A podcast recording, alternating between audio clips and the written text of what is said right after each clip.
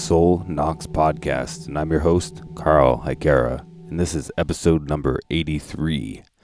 And this week on the podcast, I'm joined by fellow horseman of the podcast apocalypse, uh, Jackie Smit, main man behind the podcast Into the Necrosphere, of course, and uh, yeah, fellow brother, brother of the apocalypse, so to say.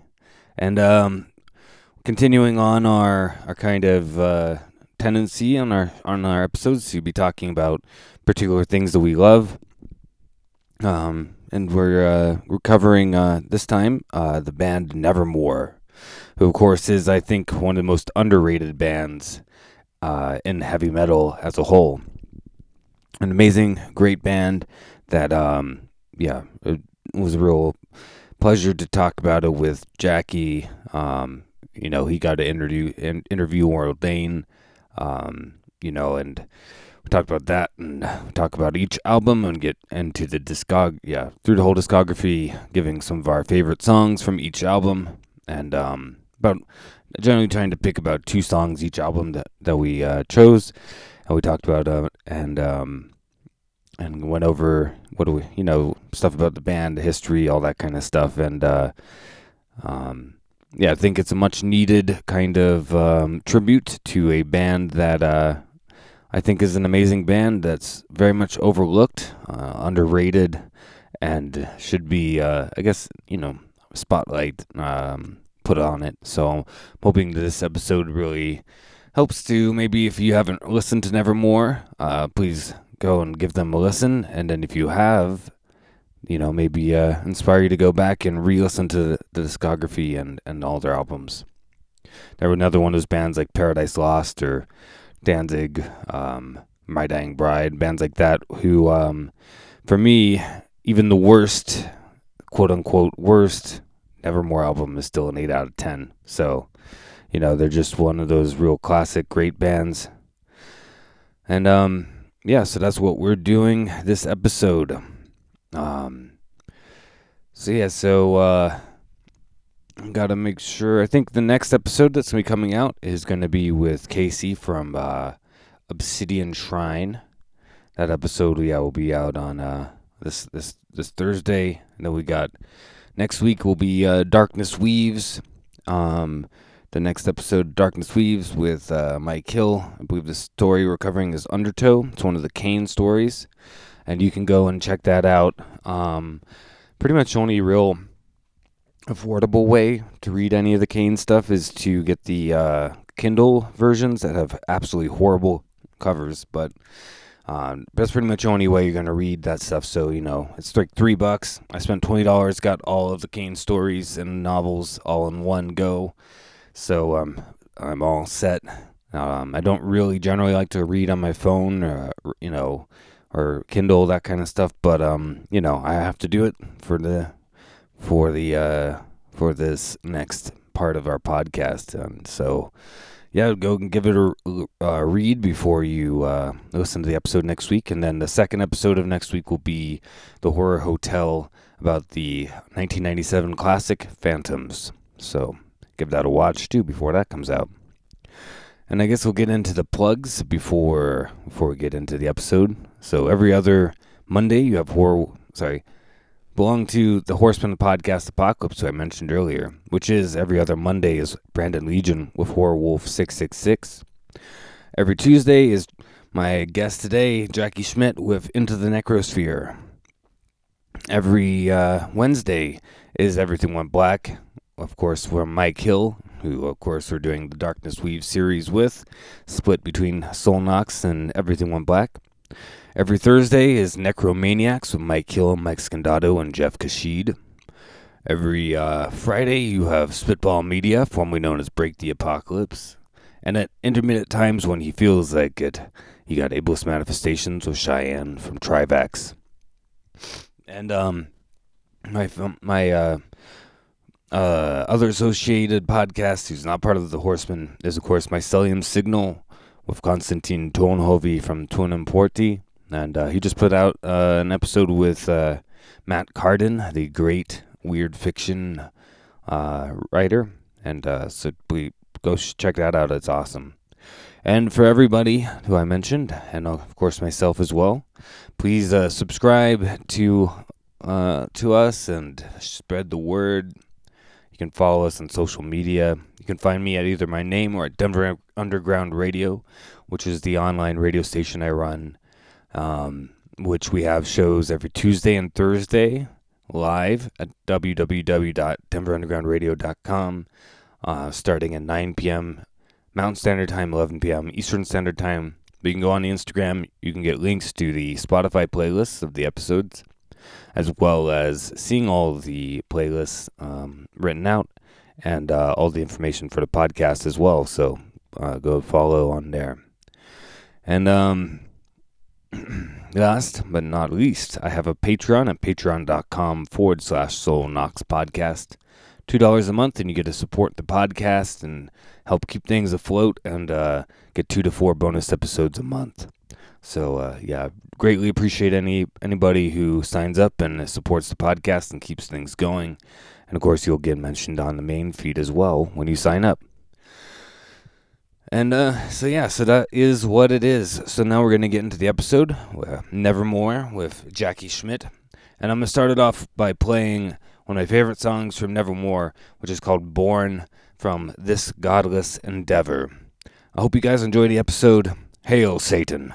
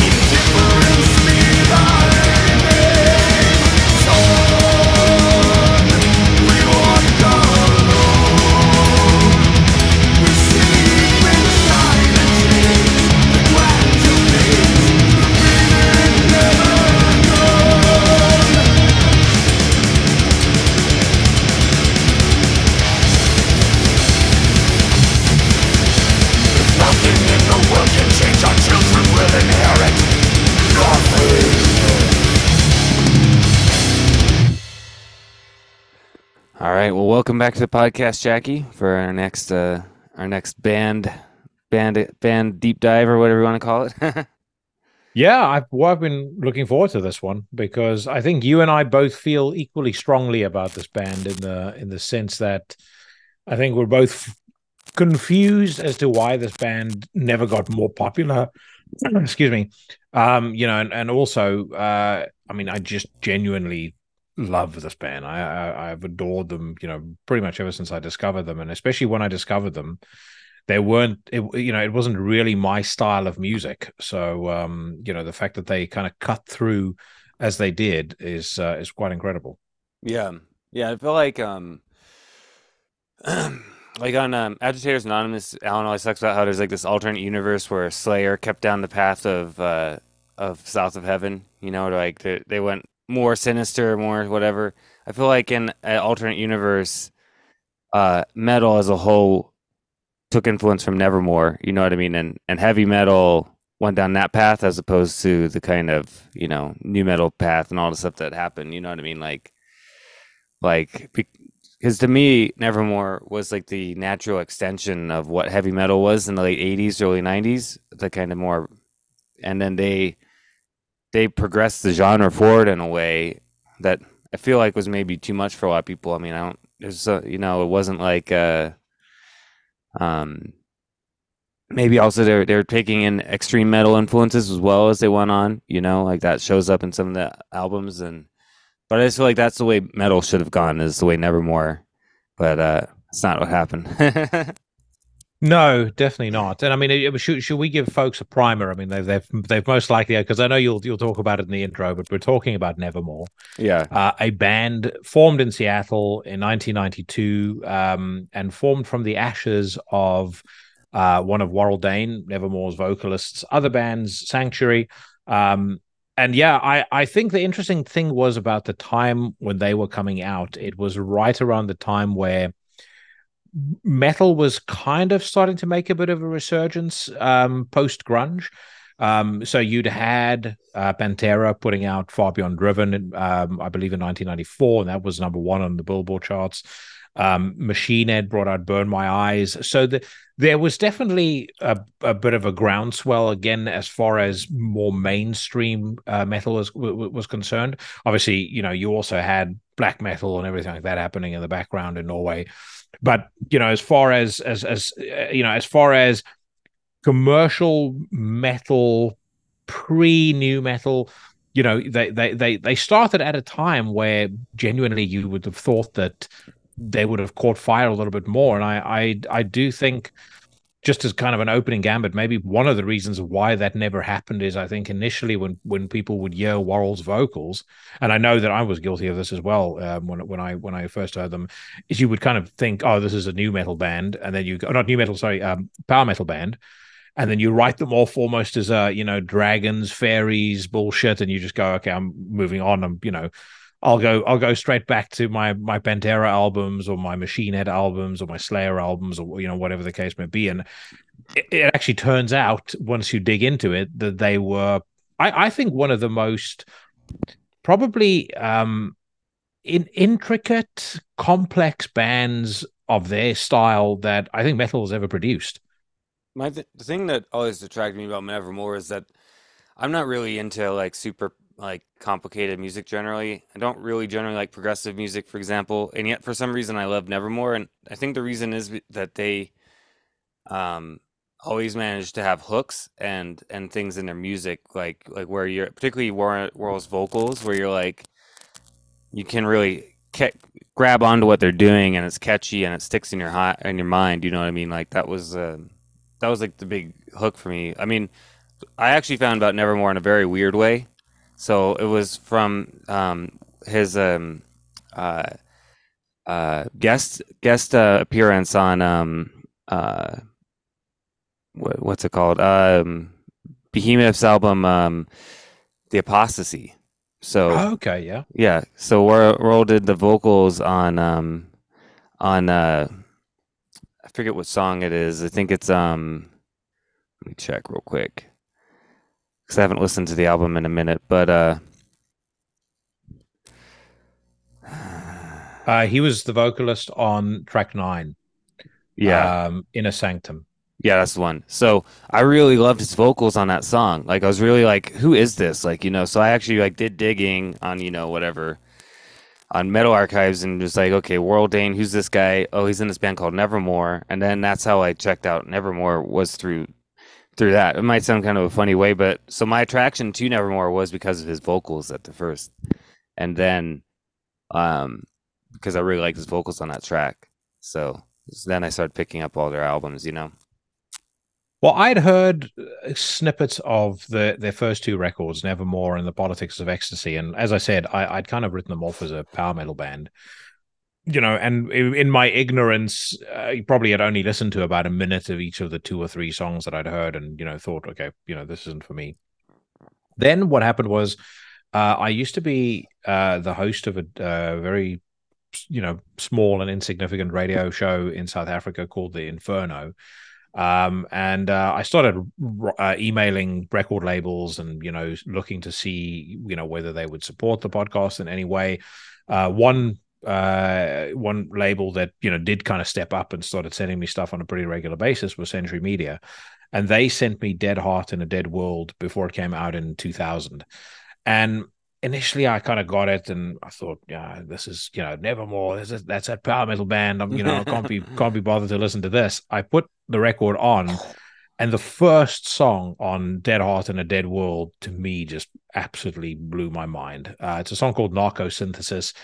What you That's said earlier about their ability to write songs that have real hooks and that are truly memorable, I mean, that is like if you if you take the heaviness that they you know that that Nevermore had you know those extreme metal influences you know Jeff Loomis just being phenomenal on the guitars everyone else backing them up you know uh, in, instrumentally just being at the top of their game.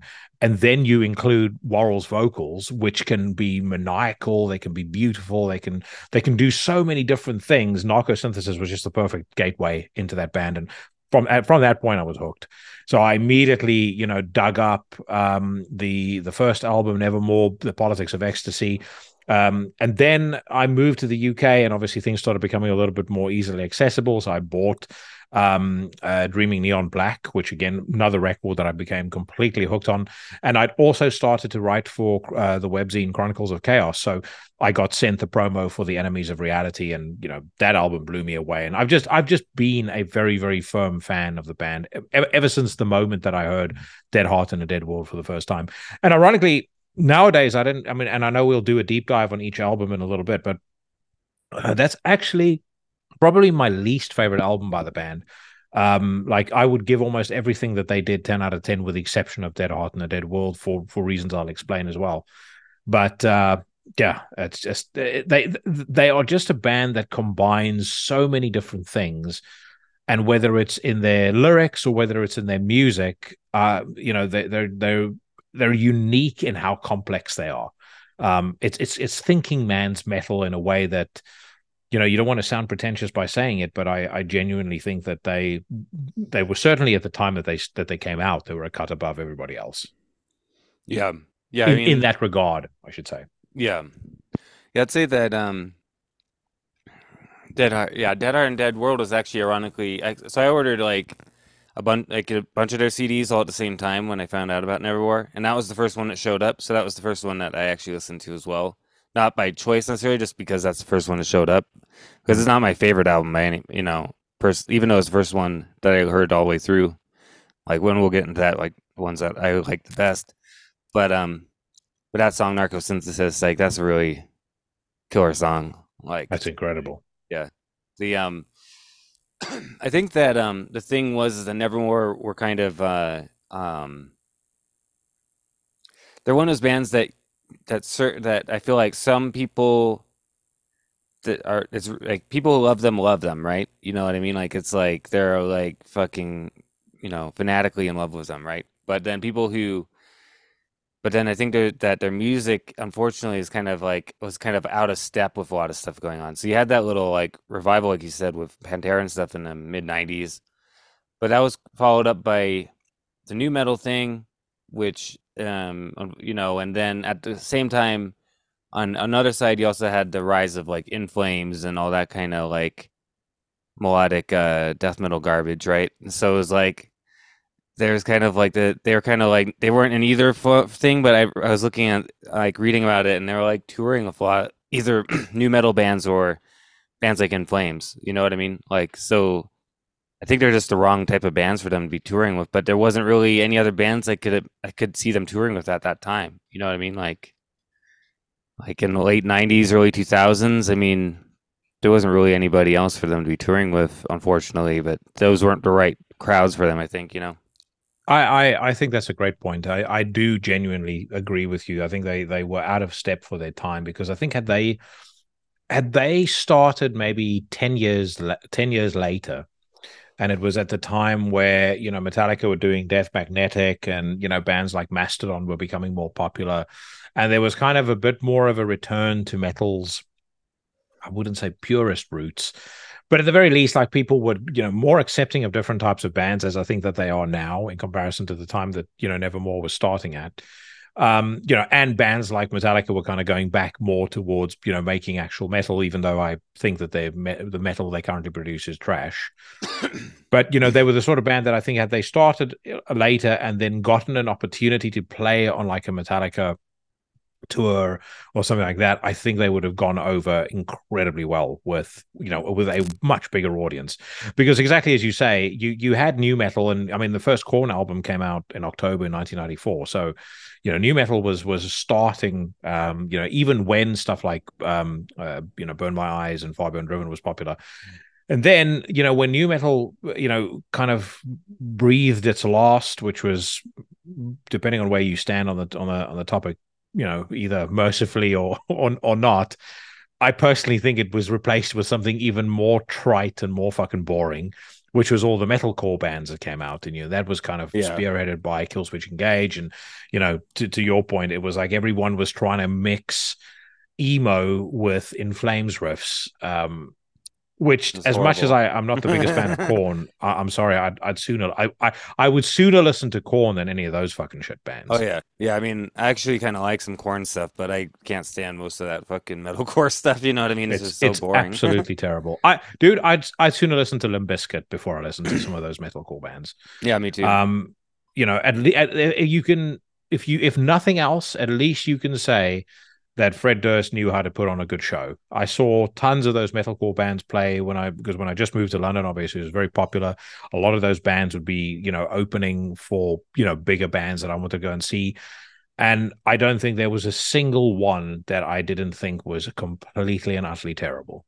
Yeah. I I really hated the metalcore thing in early 2000s and the kind of melodic death metal thing, like wherever bands trying to rip off at the gates and in flames, like because um, I think I had a kind of similar, similar experience as you, where I was reviewing for a metal webzine, website and and uh, and stuff at the time, and I was like the black metal guy and like the death metal guy, so I was getting all of the black metal and death metal promos, and um, eventually I got to the point where I just refused to review any more of those those types of bands. Like I told him, I was like, please stop sending me this stuff. Like I like I hate this. Like every every album's exactly the same. I don't want to hear any more of these like at the gates riffs. You know what I mean? like, and that was that was what was popular in the early '90s. Be it be it metalcore bands who all ripping that off, or the melodic death metal bands who are all ripping that off. You know what I mean? Well, it got, it got to a point where it was so repetitive. I mean, you could literally put on you could put on a CD, and I, I remember getting this with Countess promos. I put the promo on, and within two minutes, I could tell you exactly what that entire album was going to sound like, start to finish and uh, I mean that's that's why I got out of the, the, the writing because I would I'd be you know understandably getting chased by um, record labels saying when are you going to review this? When's the review for this going up? And it's like dude I, I, mean how many more times must I say this band or this kind of music sucks? Or you know how many how many more times must I say I've already heard Slaughter of the Soul. I've got no fucking interest in hearing it ever again. So so you know let's let's let's move on now. Um so for me like actually just as a side note why i got out of writing um is ironically it, it didn't actually have as much to do with metal as it did as as, uh, as some might think.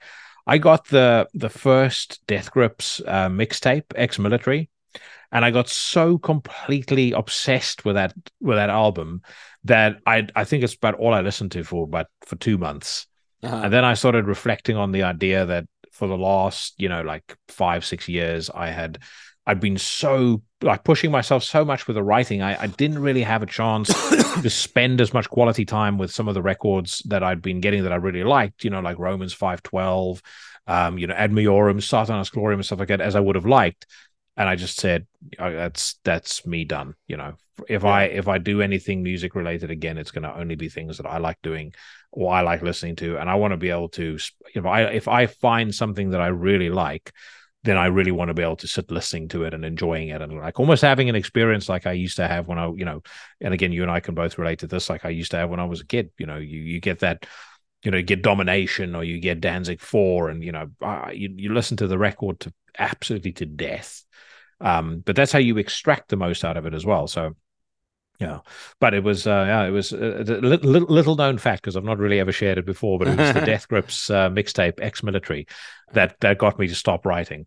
Oh well, the um, when you were writing, that's when you met Warrel Dane, right? Just kind of circle back yeah. to Nevermore. So yeah, so I met him twice. Uh, I met him when they were doing, uh, or they were doing the press cycle for this Godless Endeavor and I also met him when they were doing um, the press cycle for Enemies of Reality. I actually met him and Jeff Loomis for Enemies of Reality. Wow. And just him for uh, the Godless Endeavor. And, and and what an incredible guy. Like one of the the most gentle, upstanding, most gentlemanly guys, totally honest, transparent. He's someone that, that I would absolutely love to have on Into the Necrosphere if he was still alive because you know, one, he loved to talk. Two, he had a bunch of incredible stories, and and then three, he never really held back with anything.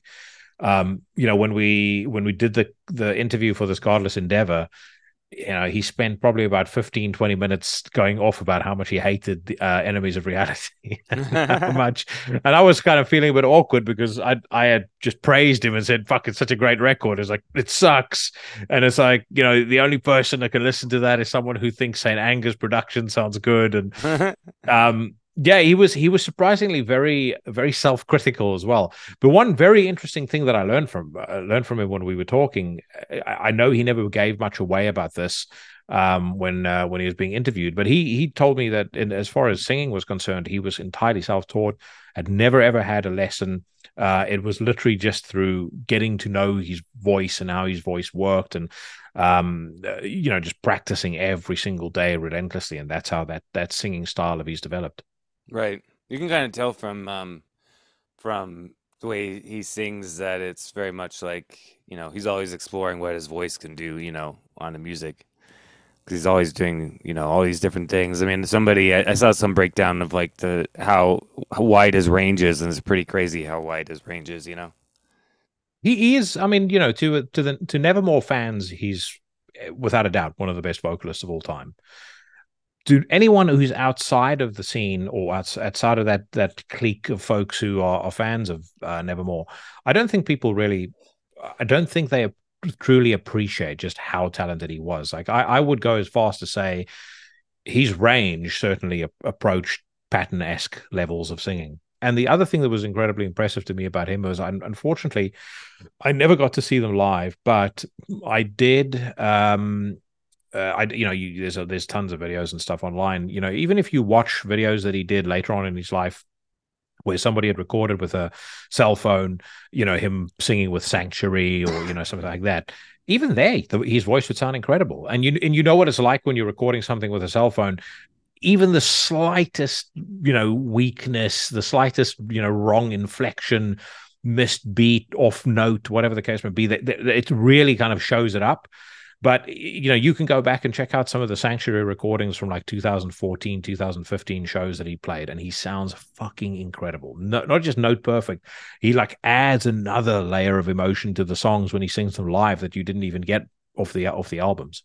Yeah, which is very impressive because I know that towards the end of his life he was very poor health. He had diabetes from heavy alcoholism when he, you know you know when, he's younger. You know what I mean? So the fact that even in poor health, he was able to to just like crack it out like perfectly. You know what I mean? Which is very impressive. I mean, kind of similar to somebody like uh like I don't know. I've seen like I remember watching some stuff with like Waylon Jennings before he died from diabetes as well, and I mean he he could crack it out. Like people who are really, just really, really good singers, it doesn't matter. You know what I mean?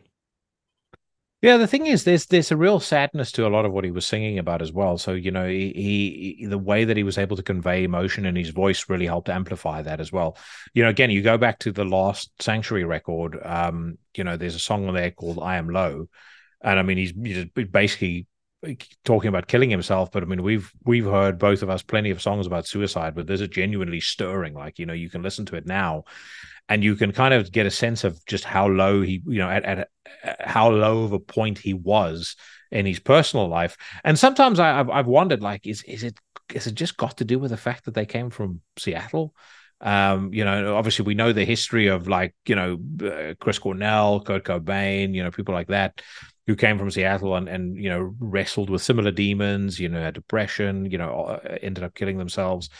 Uh, I don't know whether there's any sort of connection there, but uh, yeah, he, he certainly had a way of conveying how he was feeling in you know when he was singing, whether it was sad, whether it was angry, you know, in in a way that was absolutely unique. Um, and just you know added that extra layer to the experience whenever you listen to uh, to Nevermore. Yeah, I think so too. I mean, that's actually part of why Sanctuary broke up was because the label wanted them to go more grunge, and they didn't want to. But but you got to think that Sanctuary uh, was one of the kind of pioneering heavy metal bands from Seattle. You know, they were like one of the center point bands, and at that point, those the metal heavy metal scene there was you know Alice in Chains, Soundgarden, you know Mother Love Bone, Queensryche. You know, what I mean that was like the because Alice in Chains and Soundgarden came out of that metal scene. They didn't come out of some type of grunge scene, you know.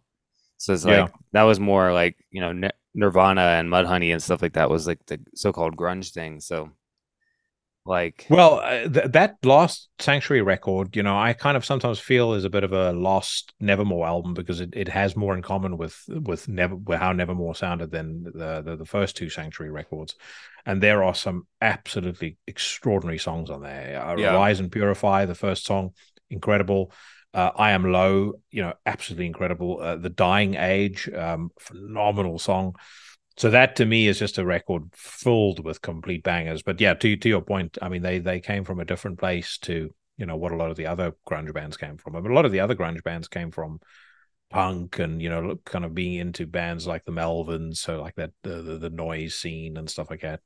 Yeah, but like yeah, in Chains and Soundgarden, those bands were kind of more connected. And you can hear like to me, in Chains always kind of sounded more like what you know, more metal. You know what I mean? And so you can actually see a, maybe a, a similar underlying DNA with uh, uh, particularly early Nevermore to like maybe bands like Alice in Chains and Soundgarden that kind of stuff. Like they're more in line with each other, but I feel like, um, you know, the thing the thing with Nevermore is that you got um, a fucking guitar god on guitar Jeff Loomis. He's like one of those fucking just insane like guitar players who's up there with you know Marty Friedman and you know like all those kinds of guys. You know what I mean? so well, yeah, elevates Nevermore. he is best best of the best. I mean, genuinely, you you know for anybody who's a guitarist, if you've ever looked at a Nevermore transcription, uh, you know like a, a, a tab for a song, uh, like I'm not a particularly great guitarist. I wouldn't even attempt to try and play most of that because I wouldn't it's either. Just, it's it's nuts. Like you see him, even if even when you see him on stage playing, the way his hands move and um, he he's phenomenal because he can do everything and he does it so effortlessly. Um, you know, whether it's rhythm, whether it's playing leads, um, yeah, the, the dude is just like he is approaching Dimebag levels of of brilliance when it comes to gu- guitar playing, and that's not just by virtue of the fact that he's technically very gifted. I think it's also by virtue of the fact that he's sort of in that rare breed of guitarists where when when it's them playing, you can hear it's them playing. Like I've always said, like like you know, there's certain musicians where they go beyond that point of just being incredible from a technical perspective and they get into the place where they're like Matt Pike or they're like Dimebag, or you know, I, I I use him as an example too. Matt Wilcock from from Werewolves, like they ha- just have that certain style, a certain way of playing where you can hear them for you know five seconds and you'll know straight away that's you know that's a Dimebag riff or that's a Matt Pike riff. I think that I think the same can be said of Jeff Loomis.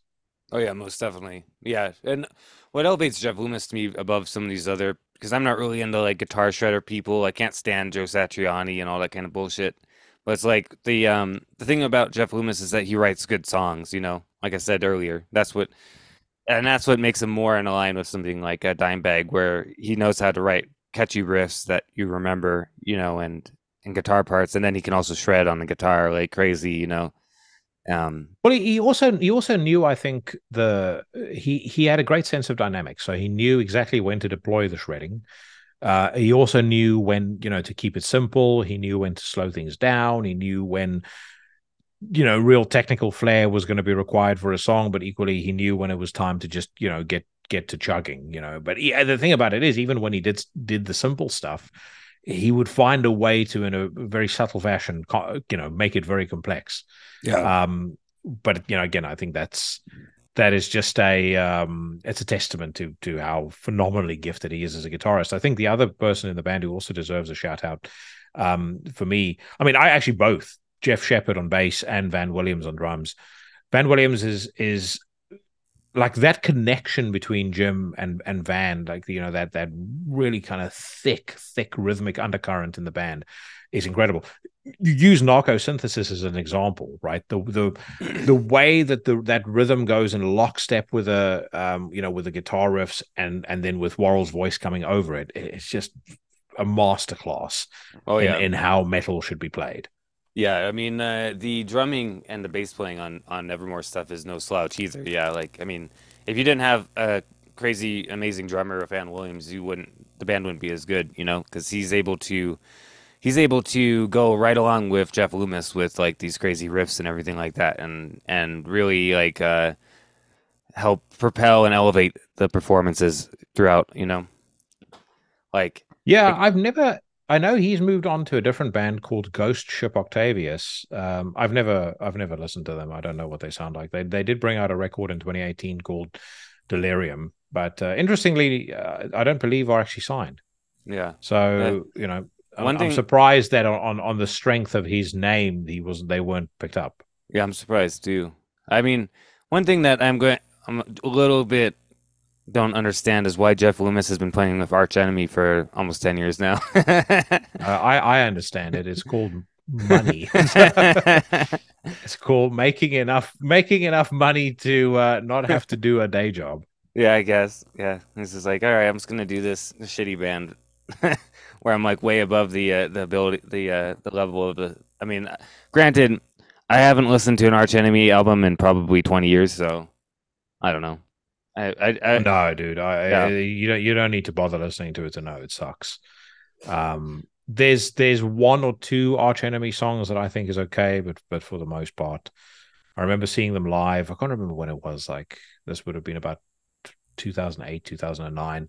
Um, it was when um their previous vocalist Angela, when she was still in the band, and I remember what really put me off seeing her play. Like she she actually didn't have a bad voice but she would have this very bizarre smile on stage all the time, like she's at a kids, you know, puppet show or something. just, I, I was just like, I, you know, I don't want to be a, I don't want to be hateful here, mm-hmm. but I need to feel, I need to feel the steel from the, from the stage, right? Yeah. If you know, if Phil Anselmo back in the day was stalking the stage, you know, with a big grin and he's cracking jokes and dancing and stuff like that, I'm very sorry, but I don't think Pantera would have been as big as they were. If no. uh, you know, if um, Mortuus of Marduk you know, turns around and, and, and, cracks a joke with uh, with Morgan in between songs, you know, Marduk's not going to be the same. So yeah, that that's something where maybe I'm a bit too much of a purist for some, but it's just it's just what does it for me and what doesn't. And what doesn't to do it for me is I do not like people on stage joking, laughing around. The only guy that could get away with that legitimately was Tom Araya. Everybody right. else that does it sucks. The uh yeah, I mean, I've only like tempted to try, check out new Arch Enemy just because Jeff Loomis is on it, just to see like did he make it any better or not, you know? But I'm like, I haven't done that yet. I probably won't because uh, yeah, I hated old, old Arch Enemy stuff, so I don't see how Jeff Loomis can make it any better. no, you can only dress up a steaming turd so much. My my view is is exactly what I said on the the news rant this past week on uh, into the necrosphere. I've got a very limited amount of time to listen to music. So, am I going to listen to some B tier band, or am I going to devote my time listening to, you know, or trying to make time to listen to the list of extraordinary bands that are putting out music right now, plus all of the stuff that you know I I should and you know would want to get into again, or at least re- revisit again, you know, if I had the time. And it's been incredible being able to go back and, and go through this uh, this Nevermore discography because I messaged you offline about it the other day.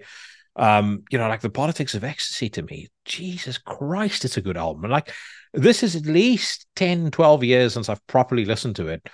And then you go back and you listen to it and you're like, the, the album is nearly 20 or nearly 30 years old. And to this day, it it still sounds to me like absolute 10 out of 10 masterpiece. Yeah, I mean, maybe that's a good segue into getting through the uh working way through the albums, you know. Yeah, all right, let's do it. so the um we can start with the first album Nevermore, which uh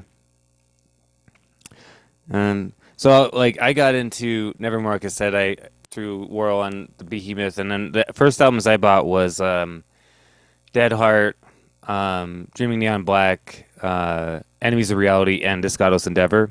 I think the first two I heard was Dead Heart and This Godless Endeavor, and then and then after those albums, I went back and got the first two. So these were kind of like a little bit after hearing those later ones. So my kind of my kind of um, relationship with these first two albums is that I never really liked them as much as the rest of their discography, you know.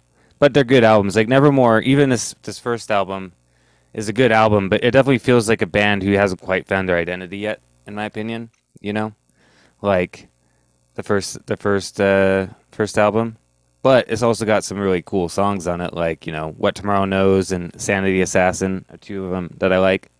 Which yeah. I think is funny. The Sanity Assassin's not a cover of Bauhaus, even though it has the same name, but. yeah, I actually had to go and double check that again because I know we were we were we were saying and again we'll get to this in a second most likely but you know what are our two favorite tracks of each record? And the sanity assassin is definitely one of mine. Now i do have so let's let's let, let, let's let me give this overview of my my critical take on nevermore. They are they have paradise lost energy in the sense that even at their weakest they are an eight maybe even eight and a half out of ten band like yeah. that's the caliber that you're dealing with when you're looking at all their records, in my opinion. Yeah. They are always, you know, at at at a at a level that, you know, not a lot of bands can actually attain. Um, that being said, if I had one one gripe, they are more more miss than they are hit when it comes to cover songs. Yeah. I think the the cover songs that they have done of bands like the Doors and Simon and Garfunkel is terrible. I mean, it, it's it's it it is it is legitimately terrible. So it's a blight on an otherwise great discography. And so, actually, when I was listening to um, the the debut record, Nevermore, I had selected my two favorites. The Sanity Assassin is my number one favorite song of this album, and I and I. I was looking at it, thinking, "Jesus, there's a Bauhaus song called "The Sanity Assassin," and I I couldn't remember exactly what it sounded like. And as it turns out, two two completely different tracks. Yeah. I know that um, that Warrel was a very big fan of of goth music. You know, obviously he covered uh, also did a terrible version of that, but covered Lucretia, my my reflection on his first solo album. Um, and uh, yeah, so he had a he had a love for that style of music, which is potentially why I, I wondered whether it might be Bauhaus, but yeah, well, like they, said, it, they, it, was not. They did do a, a Bauhaus medley on In Memoriam, so the EP that came out after this. So Oh wow! I actually I, that that's something that I haven't properly listened to yet. Yeah, they did on in memory. They did a uh, they did a, a Bauhaus medley, and so it has like Double Dare and and some other songs mixed. I think together. Silent Hedges is the other one that it's got on. I'm just looking on Metal Archives now. Yeah, I'm gonna and, I'm gonna have to go check that out. That that was an I, I've actually for whatever reason just completely skipped over that EP. I, I've never listened to it. It's pretty good. Um, you know, it's it's it's got like a couple really good songs, and then that the Bauhaus thing is probably the best cover they did. I mean, I would say that. Uh, yeah, I would agree with you that generally their covers are pretty horrible. Like, I feel like out of the horrible covers they've done, the, the Lucretia My Reflection one is probably like I can actually kind of listen to that one compared to some of the other ones. You know, like his cover of Hanging Garden on his second solo album is even worse. You know, so it's like yeah, yeah, you're right. You're Yeah, right. but, But, you know what the crazy thing about the, about it is? Every single time that I would read about you know a Warrel Dane album coming out or a Nevermore album coming out, and, and they would talk about a a cover song. You'd look at it on paper and you'd go, "Man, they're going to nail that. That's a perfect fit. I can't wait to hear what it sounds like with Warrel singing Lucretia, My Reflection." and then it's like, "What Aw. have you done to the song?" it's like, Yeah. It's it's and I, and I think maybe that's also the challenge, right? If you if you choose to cover songs that are so iconic, you have one of two options. I mean, you really you can stick one hundred percent true to the source material, or you can completely reinterpret them, like uh, Revolting Cocks did with um, "Let's Get Physical" or "Do You Think I'm Sexy," or or Type O Negative did with Black Sabbath. Yeah. And if you completely reinterpret them and you you remold them in your style, then you know some if, depending on how capable you are of, uh, you know, I guess expressing expressing what that artist was trying to get across in in your own voice, it can actually be really cool. I mean, those those ones I just mentioned now are some of my favorite covers ever. But I just feel like maybe with their covers, they never they just didn't go either one way or the other. They they never went full bore into okay, we're going to just completely redo this, and they never completely they didn't stay true enough to the source material for you to be able to just appreciate it with them kind of covering, you know, literally covering the song. Um, you know, I guess almost karaoke style. yeah yeah. No, Does that does that make sense? What I just said now? No, it makes sense. Yeah, and I would agree. There's some bands that just aren't good at covers. Like I'm horrible at doing covers for the most part. You know, I can cover a Misfits song. That's about the extent my covering covering ability. Maybe there's a few, you know, a few things I could cover, but like, uh, so I just don't bother covering most things because I just can't play other people's stuff really. You know what I mean? So it's like some bands are just really not very good at covers. I mean, I've always heard that U2, they're like they always talk about how how much of a hard time they have covering stuff. You know, it's like some bands just can't cover stuff. You know, and I feel like Nevermore is one of those bands. You know, it's like Well, I think you, you you're also it's a tall order to do a cover of Lucretia, My Reflection. I mean, Yeah. it really is. It's it's like it's such an iconic song. Uh, it's I I I don't think I've actually heard somebody cover it and not completely fuck it up.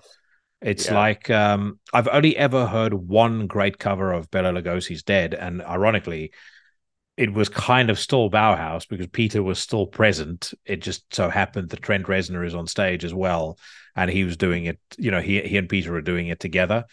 But it it you know it may as well still be a, Bau, a Bauhaus song just performed live later on. Yeah, yeah. Then, yeah, like you said, like I feel like with Nevermore, much like Paradise Lost, all their stuff is at least eight out of ten, if not higher.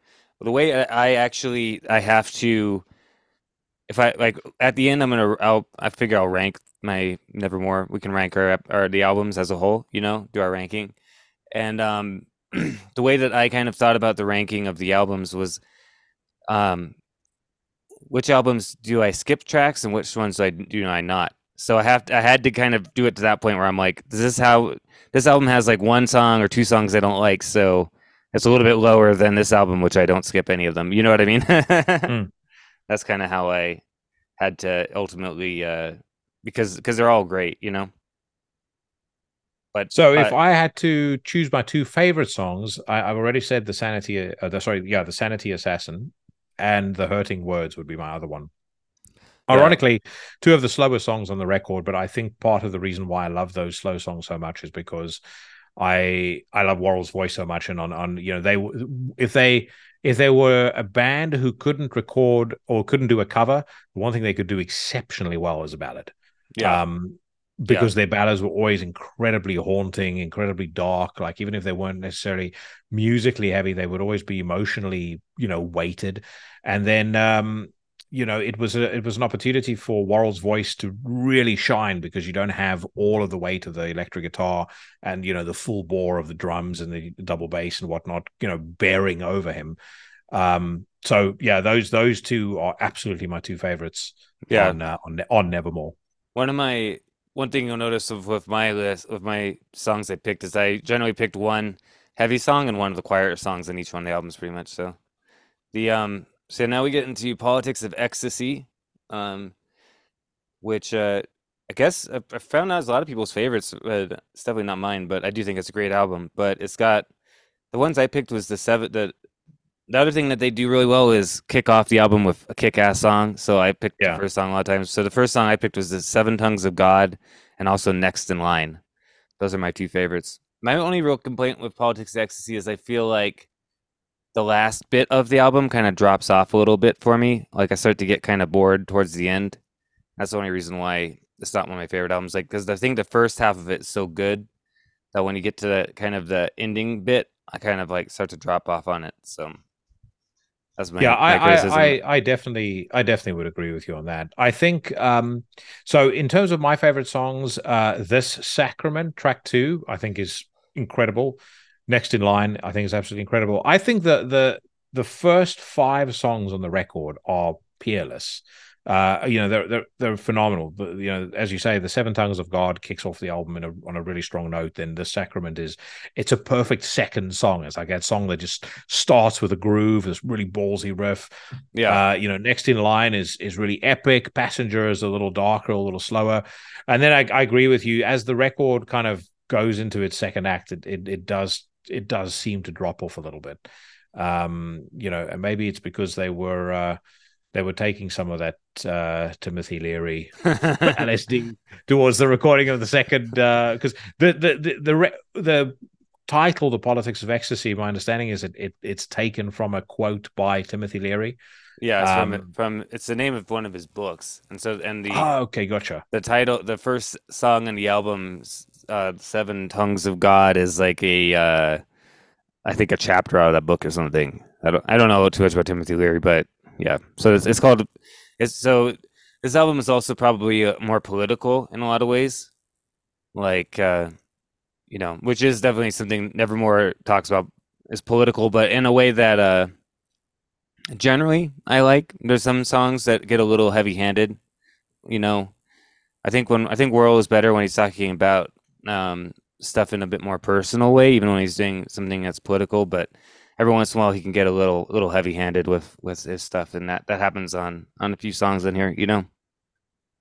yeah um by the way an interesting side note for anybody that uh, that didn't know uh, this was um also a record that featured pat o'brien Yep. who would later on go to cannibal corpse and uh shortly uh well not shortly thereafter but several years thereafter um have one of the most public nervous breakdowns uh you know episodes whatever you want to call it in uh, the history of extreme music but Yeah. um yeah uh, you know the one thing that i would say and again i mean this with all due respect uh warrel never struck me as somebody who was necessarily in uh, politically clued up so i i think it's far better to sing about something that that is more authentic to you as a person. Um you know uh and and if you are going to sing about politics i mean i'm, I'm not expecting a thomas sowell book you know repeated to me in verse. But uh you know I, I certainly am not i'm not keen to to hear your thoughts on uh you know the the glory of socialism or anything like that. So yeah, I mean, he never. Luckily, he never quite got that way. no, a lot of no, his no. He- he's no he's no tom morello No, most of his most of the political elements to it are dealing with like um um like uh kind of I guess more like social level, I guess, you know what I mean? Like when and um I guess government like control. I feel like Warrel Dane was definitely no socialist, that's for sure. He was he was probably No. if anything more a libertarian or something, so that shows through in, in a lot of lyrics. It just every once in a while you're like, okay, it's a, a little heavy handed here and there, but um you know i'm trying to think when i spoke to him did he ever really talk about politics I, he never really brought it up um and i've never really as i've said to you before i don't really take the conversation in any direction that it doesn't want to go yeah um i don't think he was particularly politically motivated but i feel like it was like maybe more social than politics you know? He talks a lot about government control and all that kind of stuff shows up in a lot of the, a lot of the nevermore stuff and social decay and stuff like that was a big part of their then but those types of topics i'm okay with. It's just there's that one song on uh dead which we'll get to on um dead heart where it's all about like incarceration of people because of drug possession and that song's like just a little too like on the nose for me you know what i mean yeah yeah i would agree yeah the I would um, agree. And also, I mean, the context of it is, and it's a nice segue into the next album. exactly to your point, when he's singing about something that's more personal to him, he's a million times more effective. Yeah, because he's like- he's so great at conveying the personal. This album, the next album, Dreaming Neon Black, is one. It probably it's a it's a tough ch- choose for me. Which one's my favorite? This is one of my favorites. It might be my favorite. Like I feel like this album. I mean, one thing that that I found out today about this album. Okay, so which I knew part of this. So part of the inspiration for this album was his girlfriend like disappeared. She joined some type of religious group, and he had like nightmares about her crying out to him. But here's what's interesting: is in actuality, Walsh and her husband uh, were murdered by serial killer Robert Ben Rhodes in January 1990, and he but he didn't know about that. So he was having these nightmares about her after she had died, and he didn't know that she had died until much later. And I looked up the Hmm. serial killer guy. This guy was called the um, he was called a truck stop, truck stop killer, and he was murdering people for 15 years, from 1975 to 1990. They're not really sure how many people he killed. They they only found the corpses of four, but he admitted to killing like many many more people. He just picked people up like hitchhikers and stuff, or like you know abduct women at truck stops and stuff. And then he had like a torture chamber in his in his uh in his um semi truck where he kept women like chain like tort and he like you know raped them and stuff until he dropped them off. So this is what happened to Warrel's girlfriend, who and so this album like that's a pretty heavy type of thing uh, surrounding this album, and not only just like at the time he knew that, that she had disappeared because of this religious cult, right, and that he was having these nightmares, and so this is like really in this album a lot. You know, he's like drawing upon these things, and on top of that, I feel like the band sounds like when it goes into Beyond Within, it's just so fucking intense, and you can feel like this is a band that's like kind of taking that next step, in my opinion. You know what I mean? Like where of intensity and songwriting and everything, and Warrel's vocals sound even better on this than he's already sounded. I feel like you know. Yeah, I, I think so. So I, I absolutely agree with you in terms of a step up in production values, in the complexity of the songwriting, um, in performances, especially Warrel's voice. I think I think Dreaming Neon Black is a huge, huge stride forward. Like again, sadly, this is this is an album that had it come out in 2009 rather than 1999. Uh, it it it, it had the potential to be enormous. Um, Yeah. But 1999 was probably the worst time that the record could have come out because I think you know the the level of interest from the public in this style of music at that point was you know next to nothing. And then again, you know, you, you add to that that it's a um, it, it's such a it's such an emotionally heavy record because yeah, like you said, you know, it, it it's effectively him dealing with um, you know, the loss of a the unexplained loss of a of a romantic love interest and then you know this this you know uh, the, the the concept of the record is about somebody progressively going insane as a result of this loss. You know you you could probably reflect that in to a number of different aspects of his life including things like you know his his alcohol abuse etc um and i think what's also very interesting is the the song forever um you know is listed on the uh, you know on the track listing as being nine minutes 20 seconds long but there's uh, actually about six minutes and 35 seconds of it is just silence Yeah. um you know which is uh yeah no one is going to sit listening to the whole thing going wow that was poignant. But it's uh, as as a, as a piece of art presenting it as a you know as a as a unified end-to-end listen and a piece of art i, I actually think it's quite a it, it it it makes quite a powerful statement. Especially if you if you go through the whole record the you know the way it's constructed the way it flows. It it's it's an album that's probably got the best ebb and flow and, and, and sequencing of any nevermore record in my opinion Yeah, that's why it's in my. It's probably my top album. Although an album we'll get to a bit later might be. It's it's they're neck and neck. You know, we'll do the we'll this- do the yeah, power rankings but it, it's yeah, it's i mean it's spoiler alert it's pretty pretty heavily uh or pretty high up on my list as well yeah, like the. I guess like the. The thing with this album is that it's such a dark, heavy feeling to it and haunting feeling to it, particularly when you know like the hist, you know, the truth of that's based on something that he experienced and all this stuff. And like, you know, I just always really, really connected with this album. Like, really, it, you know, it's one of those albums that really hit, hits me and like I connect with. Um, and the songs I picked, I picked Beyond Within and Dreaming Neon Black.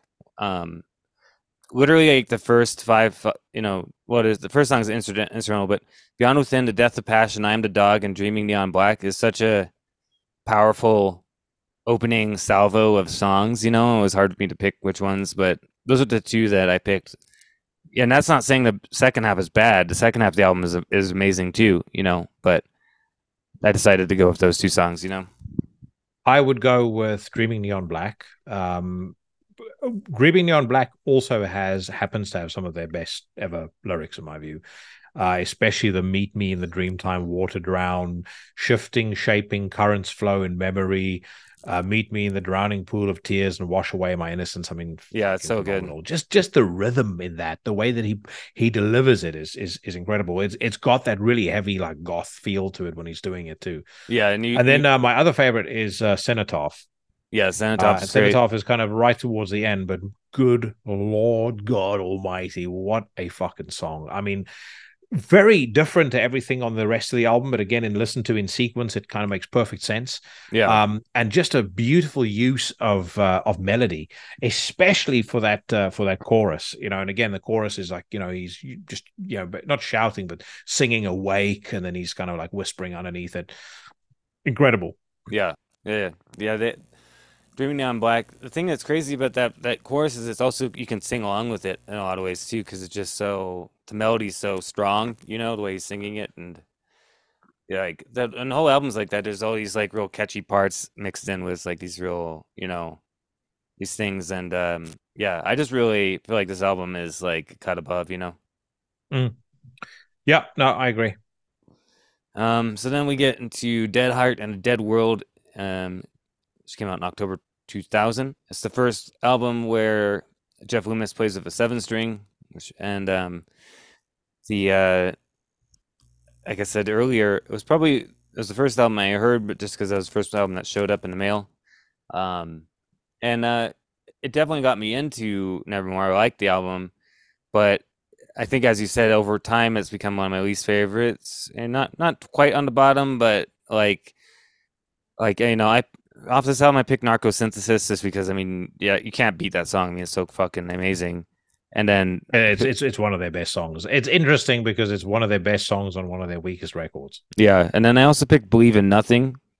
I really think that the songs "Insignificant," "Believe in Nothing" are really great. I was like "River Dragons Come," but it also this album also has stuff like "Inside Four Walls," which is like pretty annoying to listen to. And then there's other songs on it that I don't particularly like at all. At all. And it has the weird cover of Sound of Silence as well, which doesn't cover. which doesn't sound anything like the original song at all. Yeah. A, a terrible cover of a song that sh- really shouldn't be covered. You know, I, mean, I know everyone was fucking soiling themselves over the Disturbed cover, which I also thought was terrible. Uh, it's not a song that that needs to be covered. It's like when people try and cover "The Times They Are Changing." There's just certain songs that just leave them alone, shouldn't be covered. Like, have you heard? You know, I know we were going to talk about just slightly off topic. We, we know we were going to talk about Fugazi at some point. Have you heard some of the fucking atrocious covers of The Waiting Room that you can see on YouTube? There's this like skate punk band with a woman fronting them doing a cover. Uh, honestly, I think I might have sent it to you. That if I ever take over, if I if I take over the planet one day, the, that that band is the first to be fucking thrown.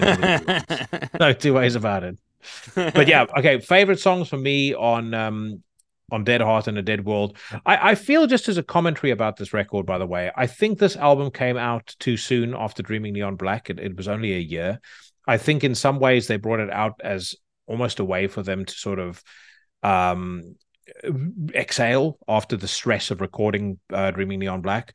Um, but it was rushed. It feels the whole record feels rushed to me, with the exception of one of the best songs in metal period ever, and that's Narcosynthesis. And then there are some others that I really like too. I love uh, The River Dragon Has Come. I really like The Heart Collector. Um, I really like Believe in Nothing. I really like Insignificant. I'm torn on which of those to choose, but I'm probably going to go for probably going to go for Insignificant. Yeah, that was the, I was uh, that's one I originally picked, and then I then I then I went with Believe in Nothing. So both of those two songs are two of the best other songs on the album outside of Narcosynthesis. Yeah, I know a lot of people. Yeah, like River Dragon has come as a good one. um, and Heart Collector, but yeah, the rest of the album is is kind of weak, you know.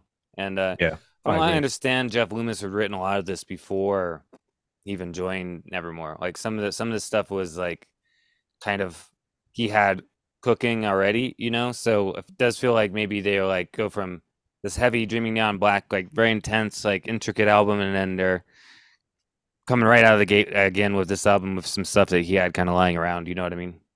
Yeah, yeah. As I said, it it it for sure felt rushed to me. Yeah, I know there's a lot of people like that. There's some people like that's one of their favorite albums by them, but um, not for me. Yeah, I mean, No, it's not not. it's not a horrible album by any means, but it's definitely not. It like you said, it's got like Narcosynthesis and these songs that are just fucking incredible. Hmm. But now we're getting into Enemies Reality, released in 2003, which is my other favorite album next to Dreaming Neon Black. So, and um, this album, um, uh, particularly the Andy Sneap remix, but actually I have both. I have both the original version and the and the remix. And I don't think that the album sounded that bad originally, particularly. You know, it's been a while since I've listened to the original, but it definitely didn't. I mean, when I re-listened to it recently, I listened to Andy Sneap one because that's the only one that's on Spotify and stuff. You know. Um, and so I guess I'll go off with that album. But I mean, this album is fucking intense. You know, like the song "Enemy of Reality," like it's just so fucking. The whole album is just like a battering from beginning to end. You know, and like the songs I picked was um "Enemies of Reality" and "Tomorrow Turned into Yesterday." But I also really love like "I Voyager" and a bunch of other songs on this album. Like just for pound for pound, I feel like it's one of the strongest ones, and like on songwriting, you know. And they they um they recorded the album playing the songs live, and then would do his vocals like right away after they played the song. So it's done in a slightly different way than they usually did, and I think that adds the kind of intensity to the performances because it because it's recorded with them playing together, you know. And um, like I said, I felt like the original production wasn't that bad. Definitely the Andy Sneap remix is is superior because it's got a bit heavier guitars, but you know, I just I love this album. Like from the opening opening of Enemies Reality to the end, like it fucking just blows me away. You know what I mean? I'm with you. Um, I gave this uh, I gave this record ten out of ten on Chronicles of Chaos. I'm just looking at the uh, at the review that I wrote now, and this was written in 2003. So uh, I'll I'll read it if you you can you can edit it out if it gets too boring. It's not too long a review. No, go ahead. So I, I wrote two and a half years separate uh, enemies of reality and its predecessor, the excellent, if somewhat flawed, Dead Heart in a Dead World. In that time, a lot has changed in the world of heavy music. Bands like Korn no longer unload units in the ludicrous numbers they once did. Older bands like Metallica and Anthrax are once again making headlines, and the metal world in general, it seems, is craving something different. And if enemies of reality is anything to go by, then they need search no further than Seattle's Nevermore. Retaining the traditional values of heavy metal while staying unpredictable and sounding fresh would be no easy feat for any act to accomplish, but it is one that Nevermore achieves with an almost intimidating level of ease.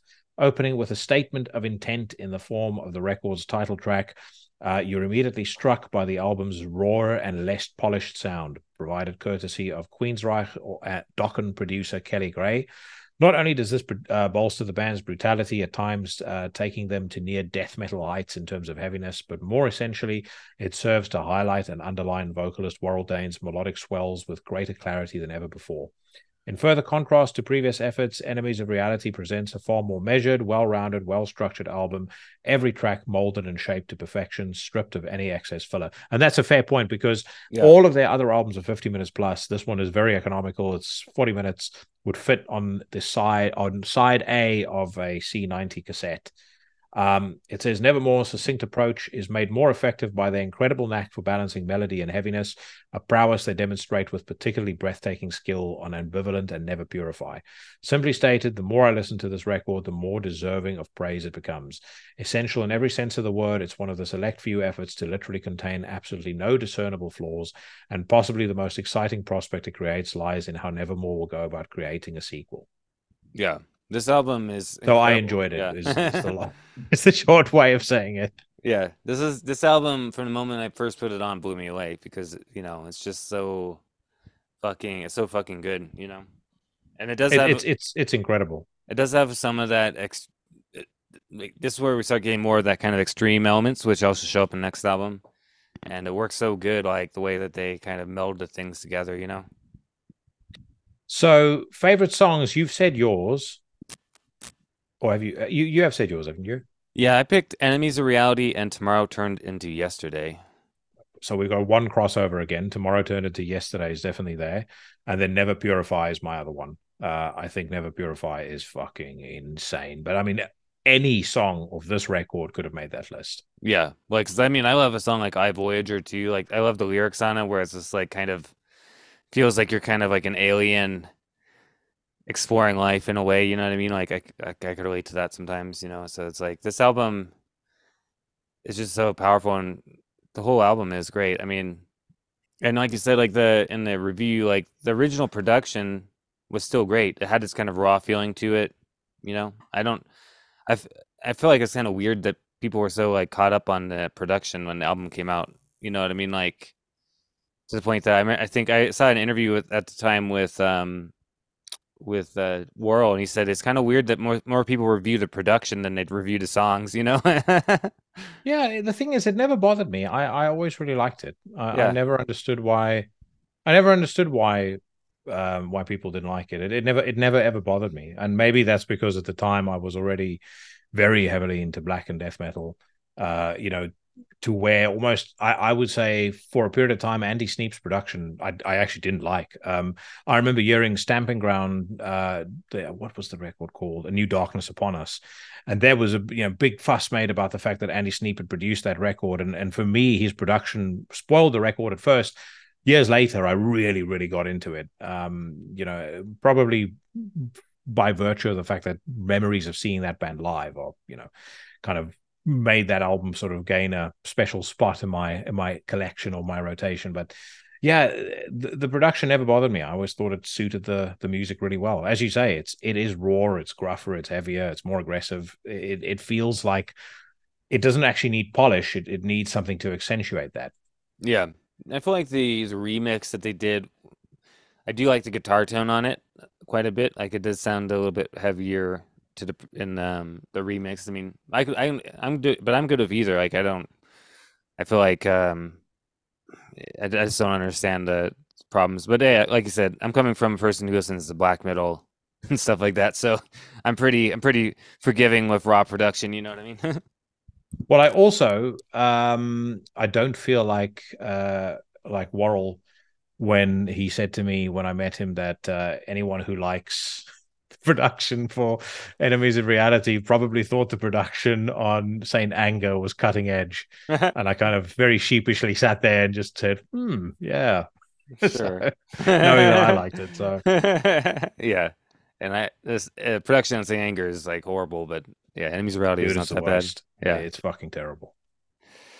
But yeah, so then then in 2005 we get another masterpiece, This Godless Endeavor, which I do think is a little bit of a step down from Enemies Reality, but it also is really a great album at the same time, you know. Like um I feel like with this album again, it's another one of those albums where the first half is really strong. Um, although there are the thing the problem with this album is there's some fat. Like I don't like the song Sentient Six. I think that could have been cut out of the album. The album would have been a lot better without it. You know, there's a few songs like that on here where you're kind of like the album's a little too long in my opinion. Like it could have been cut down. Some of the fat could have been trimmed, and it would have been an even better album. Which, but when it's at its best, this album fucking kicks ass. You know. How fucking dare you? This interview is over. uh so that's one thing where where we're going to be at an impasse. I firstly love Sentient Six. It's one of my favorite Nevermore songs. oh really? I think the song "This Godless Endeavor" maybe is the best Nevermore song. Um, oh, dude, I I fucking adore this album. I I I don't know why I it it it just hit me at the right time. I remember hearing the I hearing Final Product the first time. You know, this was in the early stages of like now it's standard practice if an album's coming out record label's going to re- release at least two or three singles of the album I I might be mistaken, but I think around that time it wasn't really happening all that often. But I remember hearing Final Product for the first time and going, "Oh my god, this is going to be a fucking great record." Um, and then you know actually getting the album, listening to it, um, it just it doesn't have a weak moment ever it, it, just one banger after the other. Final Product is in, in, terms of their heavy songs, one of the best songs they've ever written. Yeah, uh, Bittersweet Feast, fucking fantastic. Sentient Six, some of the most phenomenal vocal performance uh, ever captured uh, by Warrel Dane. Um, the Psalm of Lydia, incredible. Um, uh, Medicated Nation, fantastic. And then the the the crown jewel the final track, the the title song, in terms of lyrics, in terms of song structure, performances, that that Rob Halford scream uh, of uh, Warrel right at the end of the song, and he he shouts, uh, "The sky has opened." It it kind of feels like the record ends on this on this incredible cliffhanger. It is just flawless. The whole record to me is completely and utterly flawless. Yeah, well, I do agree with you. "The Godless Endeavor" is an amazing song. You know, like you said, it's one of their best they've ever written. Also, I really love Born, Final Product, like this first part of it. But yeah, and I don't really like Sentient Six. I never did. I always skip it when I listen to this album. And um of Lydia is great. You know, like I do agree with you. This is a really amazing album. It's really strong. I just do feel like it gets a little it's a little you know, I kind of like the stripped down qualities of, of Enemies Reality where it's a little bit shorter this album's like much longer. This album's like almost what fifty six yeah. minutes or something like that. It's, and, it's nearly an hour. It's actually fifty seven. Eh, the to- to- total time I think is like fifty seven and a fifty seven minutes ten seconds. Yeah, but this is definitely this is my third favorite Enemy uh, Nevermore album. You know, like this is one of their greatest albums of all time. Like I like I said when I was getting into ranking, I had to choose like, does this album have a song they skip? And this one does because it has Sentient Six but I don't skip the rest of the songs. I like the rest of the songs in the album. I, I, I urge you to, to go back and listen to Sentient Six. Just the the there's a there's a bit in Sentient Six to me that is just like the some of the height of Warrel's best. I'm going to just pull my mic close to my mouth. Some of the height of Warrel's greatest vocal performance, and that is this this part where he sings. Why is this control behavior based and reactive, adapting to every new environment? It's it is it's fucking phenomenal, absolutely phenomenal. I think I just um, don't. I think I'm just don't really care for it. I'm like the the top the concept of the song just kind of leaves me a little bit cold because I'm not really into like sci-fi shit. You know what I mean? like oh, it's about, it's about AI stuff. I'm like okay. yeah. I'm not into a bunch of fucking nerd shit. Um, but you know, I'll give you that. I mean, maybe I should go back and re-listen to it. But dude, I, it's incredible. The uh, but yeah, I mean, this album is an amazing album overall. You know that and it has an amazing production. I do think that Andy Sneap did a great job in production this album. Yes, I agree. For me, like when it kicks off with "Born," like it just fucking that song always just like blew me away every time I put this album on. It's just like gets you pumped. You know what I mean? Well, it's another one of those songs where you you listen to it and you go, you know, had this song and final product come out later on, how massive could this band have become? Yeah, I mean, because they're still catchy. You know, like I said, like there's yeah. parts, and it, I can think on this album right right now. I can hear the those songs in my head. You know what I mean? Because they're so like ingrained in my mind, and the way the parts on it are so catchy and stick with you. You know. And Born has um blast beats too, so mm. you can really hear that that black metal element coming in. You know. Yeah. No, I agree. What songs are you going to pick from this one? Uh, so from this one, it's pretty straightforward. Uh, Sentient Six and This Godless Endeavor are my two my two tunes. Let's see, what did I pick? I picked, I picked Born and Sell My Heart for Stones. All right. Yeah, because uh, I really, although I was thinking about picking This Godless Endeavor as well, but I ended up going with Sell My Heart for Stones because I really like that song a lot. So. Those well, my... so the, the the irony of it is for me as we kind of segue into the next record, the the final Nevermore uh, studio album, um, this Godless Endeavor was so epic, and it ended on that incredible cliffhanger that I mentioned. The Obsidian Conspiracy almost sounds to me like a little bit of a it it kind of feels like the band knew it was over when that record was being made. Yeah, I would say that too. Like when I was listening to the albums this weekend, and you you get done with the get this Godless Endeavor, which is so epic, and the album feels like um, it feels like it feels like very much like they could have closed out on that album, and uh, you know, between that and Enemies Reality that you had, and Dreaming Neon Black, I mean, you had this like trio of you know amazing albums, right? Then Obsidian Conspiracy comes out, and in 2010 and there are some good songs on this album. I'll give you like I do like I did pick songs from it. I do like songs from it, but this is not a very good album overall, in my opinion. You know, like it's like kind of um it's got a lot of weak songs on it.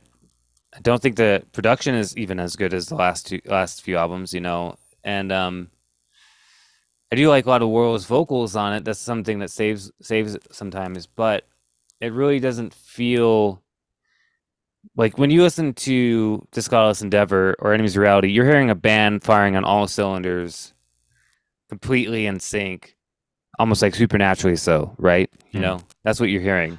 That you don't. That's not what you're hearing on this album. Really, it feels a little bit like pasted together sometimes. You know, but at its yeah. best, it's still as good as the best Nevermore. But it's definitely. I've always felt like this album kind of just feels a little bit off for me. You know. Well, yeah, like I said, I, have always thought that it it it feels off in the sense that you can tell the band, you know, they they knew that the that they weren't going to be together for very much longer, and they weren't. I mean, they broke up a year a year later. Um, but it still has great songs, as you say. Um, the Termination Proclamation is a fantastic re- song, an incredible song to open the uh, what's the name of the album with. Um, I think that and the Maiden Spoke is great. The Blue Marble and the New Soul is great. Um, you know, uh, She Comes in Colors is very very good. There's uh, there there are fantastic songs, but the this I think the sequencing isn't as good. The songs are a lot shorter. It feels like, in a way, there was less thought put into them. It feels more rushed, the record, even though it, it was five years after the Godless Endeavor that the album came out. Um, and then uh, yeah, just the, the the interesting you mentioned the production. The production actually sounds cheaper. Yeah. You know, like you know, you know, like when you see a, a TV series and the and the the budget for the TV, it's like the last season of the TV series, and the budget for that TV series has been cut, and you can see it in the in the production. Yeah, this is that's to me what the Obsidian conspiracy feels like. You can feel that the record label potentially also knew that the writing was on the wall and they were like well the advance we're going to give you for this one isn't going to be even close to as high as the one as what we invested into this godless endeavor. Yeah. Yeah. If you compare this this godless endeavor is probably one of the best sounding heavy metal albums of all time. You know what i mean? Just like the yes. sound of it the production everything's so perfect and heavy. And uh and yet sometimes you can hear Warrel's vocals perfectly you know like it's very powerful. Like when you put on this Godless Endeavor is a very powerful sounding album. And literally, if you listen to it in order, if you go straight from this Godless Endeavor into Obsidian Conspiracy, it's like everything like went like down like this. Like the sound mm. level and everything is like quieter. You know, like the album's not as power like nothing sounds as powerful as it did on that album, you know? Mm-hmm. So there's I don't know, it's weird. Um yeah, I feel like um, I picked Moonrise through Mirrors of Death and Emptiness Unobstructed from this this album. I really like those two songs. The ones you mentioned are all really good too. Like um uh like I said, Termination Proclamation is a great way to open, but those are the two ones that really struck out at me on my last re-listen that I picked out. Uh, I picked out uh, the Termination Proclamation and Without Morals. Yeah, and then one song that that I trying to think is it uh trying to think which which song is is one that it's like very um oh man I have to think about what which song there's one song on it that I really liked in some ways because I liked uh, Warrel's vocal performance felt very like theatrical and it's kind of like a slower song. The might... blue, the blue marble and the new soul. That's one, yeah. I yeah. I really liked Warrel's vocal performance on that song. Like it was like it felt like kind of a little bit different. Like he felt like he was like kind of trying out something new on that song, you know? Mm. Yeah, I would I would agree with you. I think again, interestingly, the year the sun died, uh, the record that Sanctuary brought out four years later, you know, after Warrel had reformed them, that to me is a a far better record than uh, uh, the Obsidian Conspiracy. Oh yeah, And sound wise, it also sounds a lot better. Yeah. It's a far bolder, bigger sounding record. It, it it has throwback to the Godless Endeavor in a way. Um, it has some of Warrel's most powerful vocals and and maybe some of his best lyrics in as well. I you know I mentioned I am low. You know, if I had to choose my favorite Warrel Dane performances, I am low is in the top three without a shadow of a doubt. right. Um, it's such a yeah, such an anguished song. You know, the again the the the lyric in the chorus. You know, he he sings when contradiction has killed all our hope. There's nothing between me and the end of the rope. It's I mean fucking genius. Yeah, yeah. That, and it's funny that album I actually came uh, to pretty recently. I'd actually, um, I guess I just I don't know how I missed out, but I didn't re- when it came out. I didn't actually know that Sanctuary had gotten back together and released that album. You know, in 2014. Mhm. Even though obviously I had been listening to Nevermore and Sanctuary for for a while at that point. Um, so I actually didn't only recently finally listen to that album, and it blew me away. Like that album is fucking incredible. And like you said, I feel like it's a almost a better follow up to this Godless Endeavor than Obsidian Conspiracy is. You know, Yeah, absolutely. like, so, how would you do the power ranking then? So we've got seven records. some How do you rank them seven through down or seven down to one? So okay. So I guess my power ranking is going to be since I got um. So I'm going to preface this that the first two are could go either way depending on my mood. Right now, I'm going to say Enemies of Reality, Dreaming Neon Black, This Godless Endeavor, and then probably um So you're doing them in in, in order of best down to best weakest. down to weakest, yeah. Okay. And then um from that point, I would say um probably Politics of Ecstasy, um Dead Heart, and then well, I don't know. I'm not sure which one's worse, Dead Heart or Obsidian Conspiracy, but uh probably with the with the with the context, obviously, right? Even when they're shit, not shit, but even even when they're at their worst, they're still better than most bands. Exactly, yeah. Um, I'd probably say uh, Dead Heart and then Obsidian Conspiracy and then the self-titled at the bottom because that's one I probably listen to the least. So, So mine would be, um, and I'm going to take it from seven down through one. So seven would be Nevermore. Six would be Dead Heart in a Dead World. Uh, five would be The Obsidian Conspiracy. Four would be The Politics of Ecstasy. Three would be Enemies of Reality, and then one or two is interchangeable. Uh, two currently Dreaming Neon Black. One The Godless Endeavor but yeah, that is i mean we're talking it's real. Yeah, you, you know on on like the like the old donald duck cartoons where you know a knife drops and it cuts through a hair and the hair splits into two that's how close it is it's like half a hair between the two of them yeah. That's how I feel about the top three, really. But you know, I mean, obviously, we can basically say that the best Nevermore albums is uh, Dreaming Neon Black, Enemies Reality, and uh, Endeavor. Like those three albums that came out in a row. I mean, if you only listen to three thing to three albums by Nevermore, those are the ones to listen to. You know, you can't go wrong with any of them. You know, Yeah, no i agree you know, because uh, yeah, I mean, hopefully there's people here who don't know Nevermore and are interested to check them out from listening to this, or if you forgot about them, haven't listened to them in a while.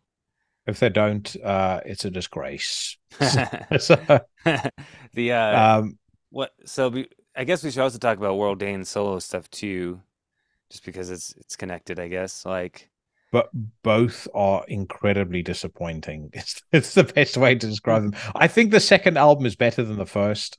I think the first was was genuinely a train wreck. Um and that's coming from someone who I think has been made very clear is a huge fan of the man, but uh, I just don't think the first record worked. I like some songs on it. It has some good songs, but it's not like great. You know, it's not. But I I did listen to it this weekend as well, and I was like, um, I thought that it had it's better than I remembered it actually because I hadn't listened to it in a while. Some of the songs I like better than I had liked before. So you know, it's it's okay album. If you do like Warrel Dane, like it's it's worth listening to. Like there's a few things that's good, and then like you said, I think the second album is better. Yeah, which unfortunately was the album that he released when you know he died. He died making that album, so Yeah. it's unfortunate. And um, I thought you were about to say it's unfortunate that it that it includes the Hanging Garden Cure cover. well, that is unfortunate. Yeah, that that Yeah. cover is is. That's so the thing with that cover is they they tried to do something totally different with that song. He did try to do that, but it doesn't work. It's absolutely it's absolutely horrendous. Like it doesn't it it it doesn't work at all. Like it's No, it's horrible. Like, sorry, Warrel, but I mean, his Lucretia, my reflection cover was better than that one. and that's saying a lot. yeah, yeah, I would agree with that. like, I could listen to Lucretia, my reflection cover, but I can't listen to Hanging Garden cover. It's it's dreadful. No, But there's other songs on the album that's that's actually very good. And um, yeah, I was really sad when he died. I mean, I, it was like 2017, and it was like I could, you know, I couldn't believe the Warrel Dane was gone, and and I know that Nevermore had actually been him and Jeff Loomis have been talking about maybe getting back together as well. And I do think that if that had happened, if Warrel Dane had, had lived, and they could have done more Nevermore, as well as if he kept working with Sanctuary, because I was on the cards too. I think that Nevermore might have had a resurgence at that time, but I agree. you know, because because I mean, I feel like in 2018, uh, what Nevermore was doing is probably would have gone over a lot better than it did in the 2010s. You know what I mean? Yeah. 2000s. No, I, I I would absolutely agree with you. And um, you know, like I said to you before we started recording, you know, that was one of the few um famous people passing away that I was genuinely sad about because, you know, I, I I'm normally not unempathetic about it, but I, I don't think if if you don't know somebody, I think it's hard to be truly, you know, truly morose about it. But I, I would say there were probably three people um or three truly famous people that passed away that I was I was sad about and, and one of them was Warrel Dane. Uh, the other two were Pete Steele and uh, Dimebag. Dimebag because of the circumstances. Pete Steele because you know then we were robbed of any further Type O Negative music, and that's another band that to me is again they they're in that rare breed of no bad record. Even at their worst, they're still fucking fantastic. Yeah. Um, but uh, yeah, for me, Warrel, it's because I'd met him, and he was such a sincere man and such a such a nice guy. Uh, I remember him telling me a story about how um, so he was talking about his friendship with Chuck Schuldiner and about him, um, you know, potentially being on tap to do vocals for Control Denied, which was the uh, like progressive power metal record that uh, Chuck made, uh, I think right before he made the Last Death album. Uh, and for whatever reason, he wasn't able to do that. I think it, it may have had something to do with the fact that Nevermore were going to go on tour. Um, and he actually welled up and, you know, like was, you know, you could hear his, his, his voice breaking, you know, when he was telling that story because, you know, you see how disappointed and sad he was that he never had the opportunity to do that. But, um, yeah, he's a, he was an incredible man. And, uh, it, it's a, it's a real tragedy that, that he never got the, he never got the recognition that he deserves, in my opinion. Yeah.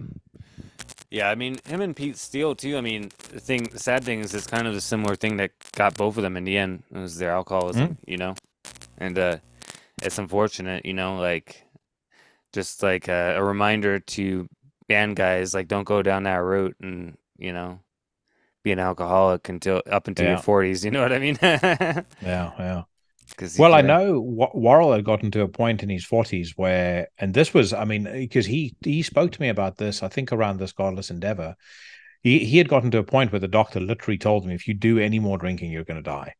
Um, th- like you know, it, it was like it was that severe where you know the damage to his kidneys and his and his liver had been so severe that he was literally at you know uh, on on pain of death if he had you know another drink.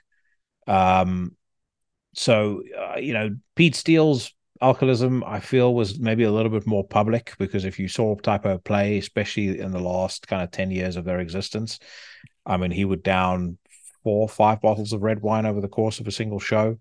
I, I I'm a red wine drinker and I can have you know one or two glasses. Even though I, I drink red wine regularly, I can only have one or two glasses before I start feeling the effects.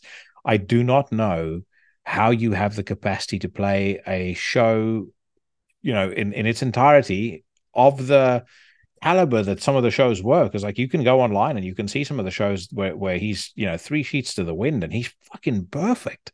Note perfect on on a lot of the the lyrics. Some of the lyrics he's just mumbling through, but you know he kind of used to do that in a way where it almost felt like it was intentional. Yeah. But he's you know he's he's bass is sounding fantastic. He sounds superb when he's singing. Um, yeah, I don't know how uh, how Pete Rod of Steel managed to do any of that. no, I don't get it either. Yeah, I couldn't do that. That's for sure. Fuck no, dude. I not in a million years.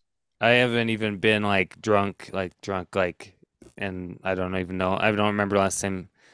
I guess probably been five or six years since last time I felt like particularly drunk. Say if I do drink, I have like a beer or two, you know, glass of wine or two. That's about it. Like I feel a little buzz or something. That's that's the you know like, and that's very rarely, you know. So it's like I can imagine being drunk like all the time or whatever. Like, you know, I hated the feeling of being drunk, anyways. Uh, you know.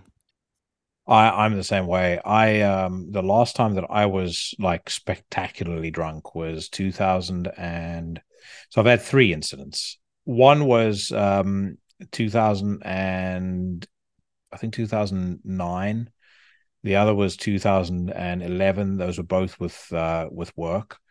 Uh, then one was pretty funny, but I felt like such shit the next day. me and uh, me and one of my best friends, Andre, um, we were, we, I was, I was at his house. And we are listening to you know music and you know one one glass of wine after the other. And uh, I wake up the next morning and I look up at the ceiling and I was like, "Where the fuck am I?"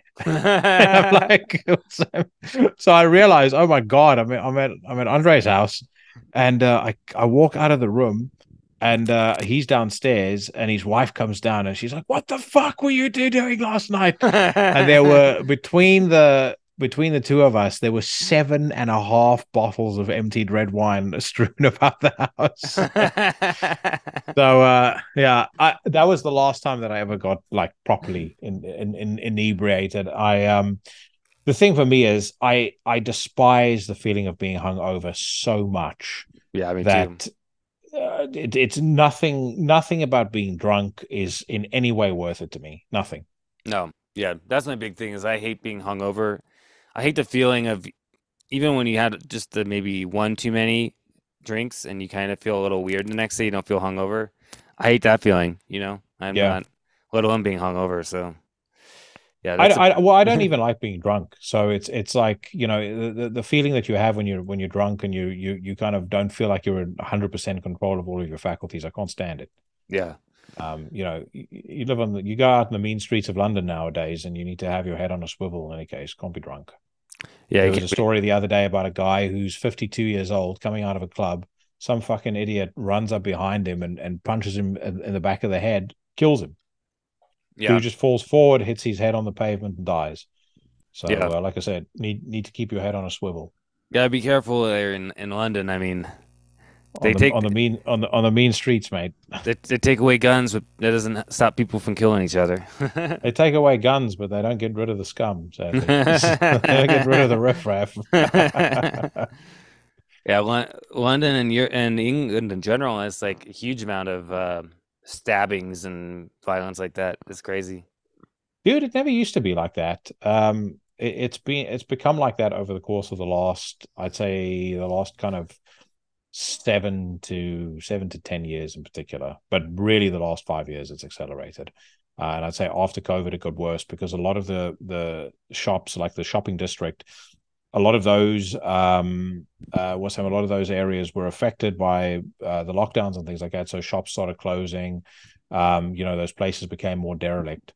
Um, and as they've become more derelict, you know, there's more garbage that uh, is attracted to those area or those parts of town. And so even places like uh, Oxford Circus, you know, which again used to kind of be the main shopping district, they've now become quite unsafe to a point where the other day the police were announcing that they were going to have to have extra police presence there all throughout the day to try and keep um, you know to try and keep the hoodlums under control. Yeah, that happened here too. Our downtown area is like, oh, the shops closed. Like, there's you still go down and like there's like a lot of uh, boarded up windows and stuff in the downtown, like because no one no one wants to go down there because it's become overrun with you know drug addicts and stuff like that. So It's the unfortunate well, the, the, thing the right issue now. that you have in the US with uh, drug addicts and stuff like that, with, with drug addiction, is is way uh, like exponentially worse than we have uh, than we have here in the UK. I mean, thank thank God for that because if these fucking people were on you know opioids, God only knows what would have happened. Or meth. Meth was the real. When I used to work downtown, it was the meth addicts who I wish I could have wiped out. You, you The- wish uh, Judge Dredd was uh, was uh, was a documentary. yeah, like like all the uh, heroin addicts, they didn't didn't really bother me too much, but it's all the meth addicts that that I'd have to like deal with and scare out of the store and, and whatever. You know, There are what they're the, the people on meth and PCP and shit like that. Those are the ones you gotta work, look out for. Uh, like I said, those are people for everybody. wish- Where you wish RoboCop was real. Yeah, exactly. yeah, it was great having you on to talk about Nevermore. It's a it's a pleasure as always, my man. And uh, we will. Uh, we, we, what are we? What band are we deep diving into next? Um, well, I know we were talking about uh, My Dying Bride as another band. Yeah. That um, so we could potentially do that next because it'll still be winter when we get to that. Yeah. And then next summer, Fugazi. Yeah, and then we'll do Fugazi like in the spring, Yeah. summer. Yeah. So I'd say yeah, let's do My Dying Bride. Um, you know, who for uh, there was a few years where on Spotify, My Dying Bride was my most listened to artist. Like I had like about two or three years in a row. Because that there was a while where they were they were my favorite art. Like I could say like they were my favorite band. I, I haven't listened to them as heavily the past couple years, but they're still up there, you know, and uh, they have an incredible discography, very big discography. Like if we compare uh, Nevermore to Paradise Lost or My Dying Bride, I mean, we're dealing with about double the amount of albums, I think, right? Like, Yeah. yeah, because I think uh, My Dying Bride. I mean, I don't know. Do they have like twelve albums, something like that? It might be even a little bit more. Might be Uh, more, I'm yeah. going to be seeing them uh, on the 1st of December because I'm going to go watch Paradise Lost do Icon. Um, and opening for them is My Dying Bride. Yeah, that that's like a that's like a dream show for me. Like if I could Yeah. see, and the fact that Primordial is going on tour of Paradise Lost as well, like that's like two. You know, it the, my dream my my dream tour would be Paradise Lost, My Dying Bride, and Primordial. If I could see all three of those bands at the same show, I'd probably die at out of happiness right after the show ends. You know what I mean? that uh, that new Primordial uh, record is is uh, I mean it's it's absolutely exceptional. Yeah, it's incredible. And you think about like Alan's gonna on my list, Alan's gonna have two of the top albums because I mean both that and Venomous Serpent are gonna be in my top ten, like without a shadow of doubt. You know, so it's like I'd say, yeah, I, I would definitely say the new Primordial is it's extremely unlikely that it won't be in my top ten. Uh, Verminous Serpent is currently in my top ten, but it's there's so many things that could come out. Uh, like we like we've said, there's a we're only speculating, but I I think it was a very cryptic move of Mortuus to post a photo on the uh, Funeral Mist Bandcamp. That to me suggests a, a new Funeral Mist album is coming. yeah. And I just counted. My Dying Bride has thirteen albums, so I was almost right. But Yeah. uh, but yeah, the um, if Funeral Mist release an album, if we get Funeral Mist and uh, and Marduk the same year, that's gonna be pretty. Again, you'll have that'd be uh like uh probably up in the top for sure. You know, Funeral Mist it- as long unless it unless it sucks, which I highly doubt it would. I mean, never yeah, no, no such thing as a bad Funeral Mist record. exactly. The um the the thing is always like I I always have a list at the end of the year, and then it gets supplemented by the list of others. So like you sent me your stuff last year, and uh, Nathan from Gravier sent me his stuff, and like you know then that you know changed the whole thing again. Uh, you know, and then you have those those surprise records that come out at the back end of the year as well, like Misþyrming came out last year and stuff like that. But I mean, for me, there's so many things that you know eh, just elite level this year: Ruim, Ekrom, Vothroch, Venomous Concept, uh, Sodality, Horda, Anarchon, Verminous Serpent, uh, Johnny the Boy. That Johnny the Boy album to me is just fucking astonishing. Uh, Nightmare, Werewolves, um, our uh, our friend uh, Drugoth, he's uh, his new record. Um, Dying Fetus, Marduk. I mean, yeah. Oh, and obviously we've got Matt Prizzo, who's just on an absolute tear at the moment. You know, that sick album is phenomenal. Yeah. The uh, So I mean, uh, the he, and it's and you got the Cannibal Corpse album, which was sick. You got like um just um tons of fucking really killer albums this year. Like I feel like this is probably one of the strongest years for death metal. If any if anything, I actually feel like death metal albums this year are possibly even stronger or more of them than black metal. Um, you know what I mean? Like yeah, I would I would agree with that. like there's like been really great black metal albums this year, right? But the amount, uh, sheer amount of killer death metal albums coming out this year is like, I mean, like that new Dying Fetus actually got me into them. Like I'm like I never really listened to Dying Fetus before, and I listened to the album and it like blew me away. That is man's music, that mate. Uh, there's no no two ways about it. That is straight up man's music. so uh, I, I I mean I've always been a fan of that band ever since Purification Through Violence. Um, there's not been a single record of theirs that I didn't like, but uh, this new album, I think they've excelled themselves. Yeah, I mean, so it's it's like one of those uh those years with death metal. I mean, uh, which is crazy. And uh, yeah, like I said, we got a lot of good black metal stuff as well. But uh, if we, who knows what's going to come? I know Abigor is releasing a new album. I know that Varathron is releasing a new album. Yeah. I know that Mortuary Drape is, releasing a new album. And yeah, if we get a Funeral Mist on top of that, it'll be awesome. I feel like um, it's just really strong year. I mean, we went from last year's a strong year this year's a strong year. I have my so I have my lists on Spotify. I have one list where I put everything that comes out this year from all genres, you know, whatever genre. Then I have my short list of metal stuff for the podcast, and my short list is still like fucking 400 something songs or something like that. You know what I mean? Like it's like I was looking at the list as like um the short list is yeah, 46 hours and 1 minute. yeah. And, uh, so my my overall list, I've got a I've got a list on Qobuz that I keep as well, and I kind of routinely put in anything into that list that I that I like. So my 2023 list is 79 hours right now. yeah, And then what what I tend to do is before I go on holiday, I tend to s- slim it down to um, you know, the the so this is the long list. I slim it down to the short list.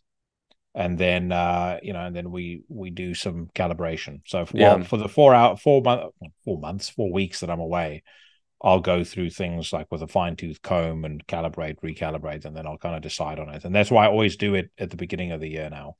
yeah. Um, yeah, I have but, like a uh, I have a full list of everything that came out. It's like 84 hours, and then I've been, I've been kind of calling it throughout the year of my short list. So I've kind of called about half of what's on my long list already. So, but even still, I still have too many albums for for uh, even top top 40. You know what I mean? 46 hours is probably like what? That's probably like 46 albums or something like that. More than that, you know, 48, 49. yeah, yeah. No, that'll be that'll be more than that. So so it's like I have to kind of cut down to uh to smaller and that's not even with the rest of the albums this year. So that's when you yeah, you got to get into calibration, figure out what's actually going to go on your list and Well, you know, it's a crazy year when even the Cavalera brothers bring out something great. Uh, that uh, that Cavalera uh, re-recording of uh, Bestial Devastation and Morbid Visions was spectacular. yeah, it was very good. I've been kind of um not sure if I should put it on the list though cuz it's re-recordings or if I should put it on the list cuz it is, you know, it's an album that came out No, this year. it's I'm making it easy for myself and disqualifying it because it's a re-recording. There's also a lot of EPs that aren't going on. Yeah. Um, just by virtue of the fact that they're EPs. Yeah, that's what I that's what I did is I've kind of disqualified it because it's re-recording, but it is also a killer release. Um, I'm just know- looking through the rest the rest of the list. Hex Vessel absolutely has to be on the list. Um, uh, what else? Fossilization, fantastic. Cryptopsy. Um, all of those need to be on as well. Shining, definite shortlist contender. One one band Um, you, you need to check out is Terrestrial Hospice. Their new album this year was really very good. Yeah, I'll do that. Um, that I Unfelled mean, album was Gra- really. Gravesend, Gowana, Death Stomp. That's fucking genius. The uh the Church of the Dead album was sick. Yeah. Looking at my list as well. And uh Cloak. Can't forget Cloak, Black Flame Eternal. That's that's a fucking that's up there for me. Hundred percent. Um I would Yeah. also add to that Necrofire, and obviously our another one of our friends uh, in Trivax. Yep, of course, yeah. Trivax new album, Necrofire. Those are all gonna be on my list, one hundred percent. Uh, the night, the night eternal. I really like that album a lot. Um, one band you probably should check out is called Burial Hordes. They released a new album. Um, they're like a Greek, occult death metal band, and they're like very I've good. got them. I've got them on the list. Yeah. The new Earth House is great. Uh, Incantation, Udal Nord. Mhm. Like those are all of them. And and Stilla.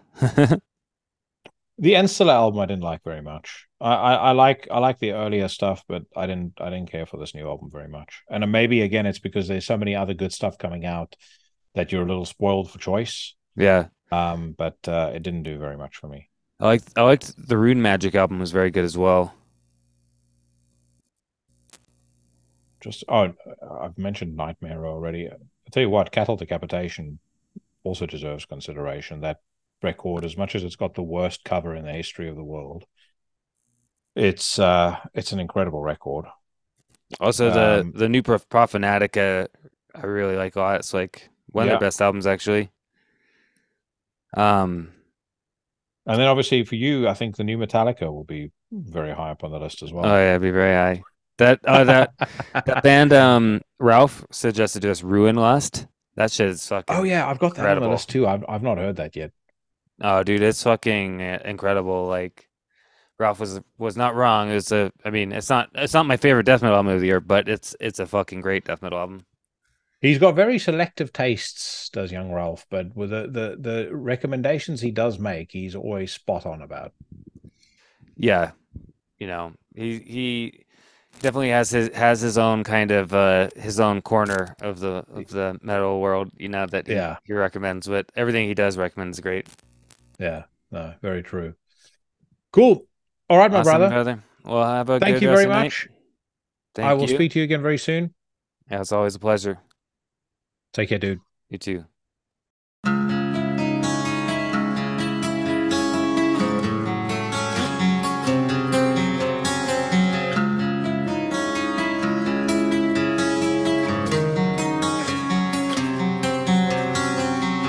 Ours is not to question the reasons why. Crippled indecision repeats the path I once denied.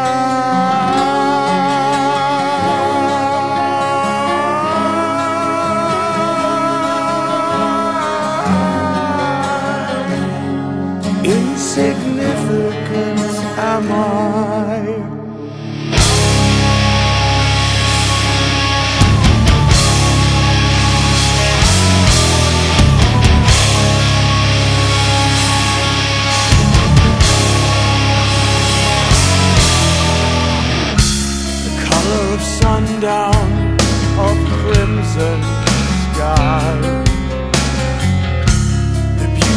breaks down and gives the day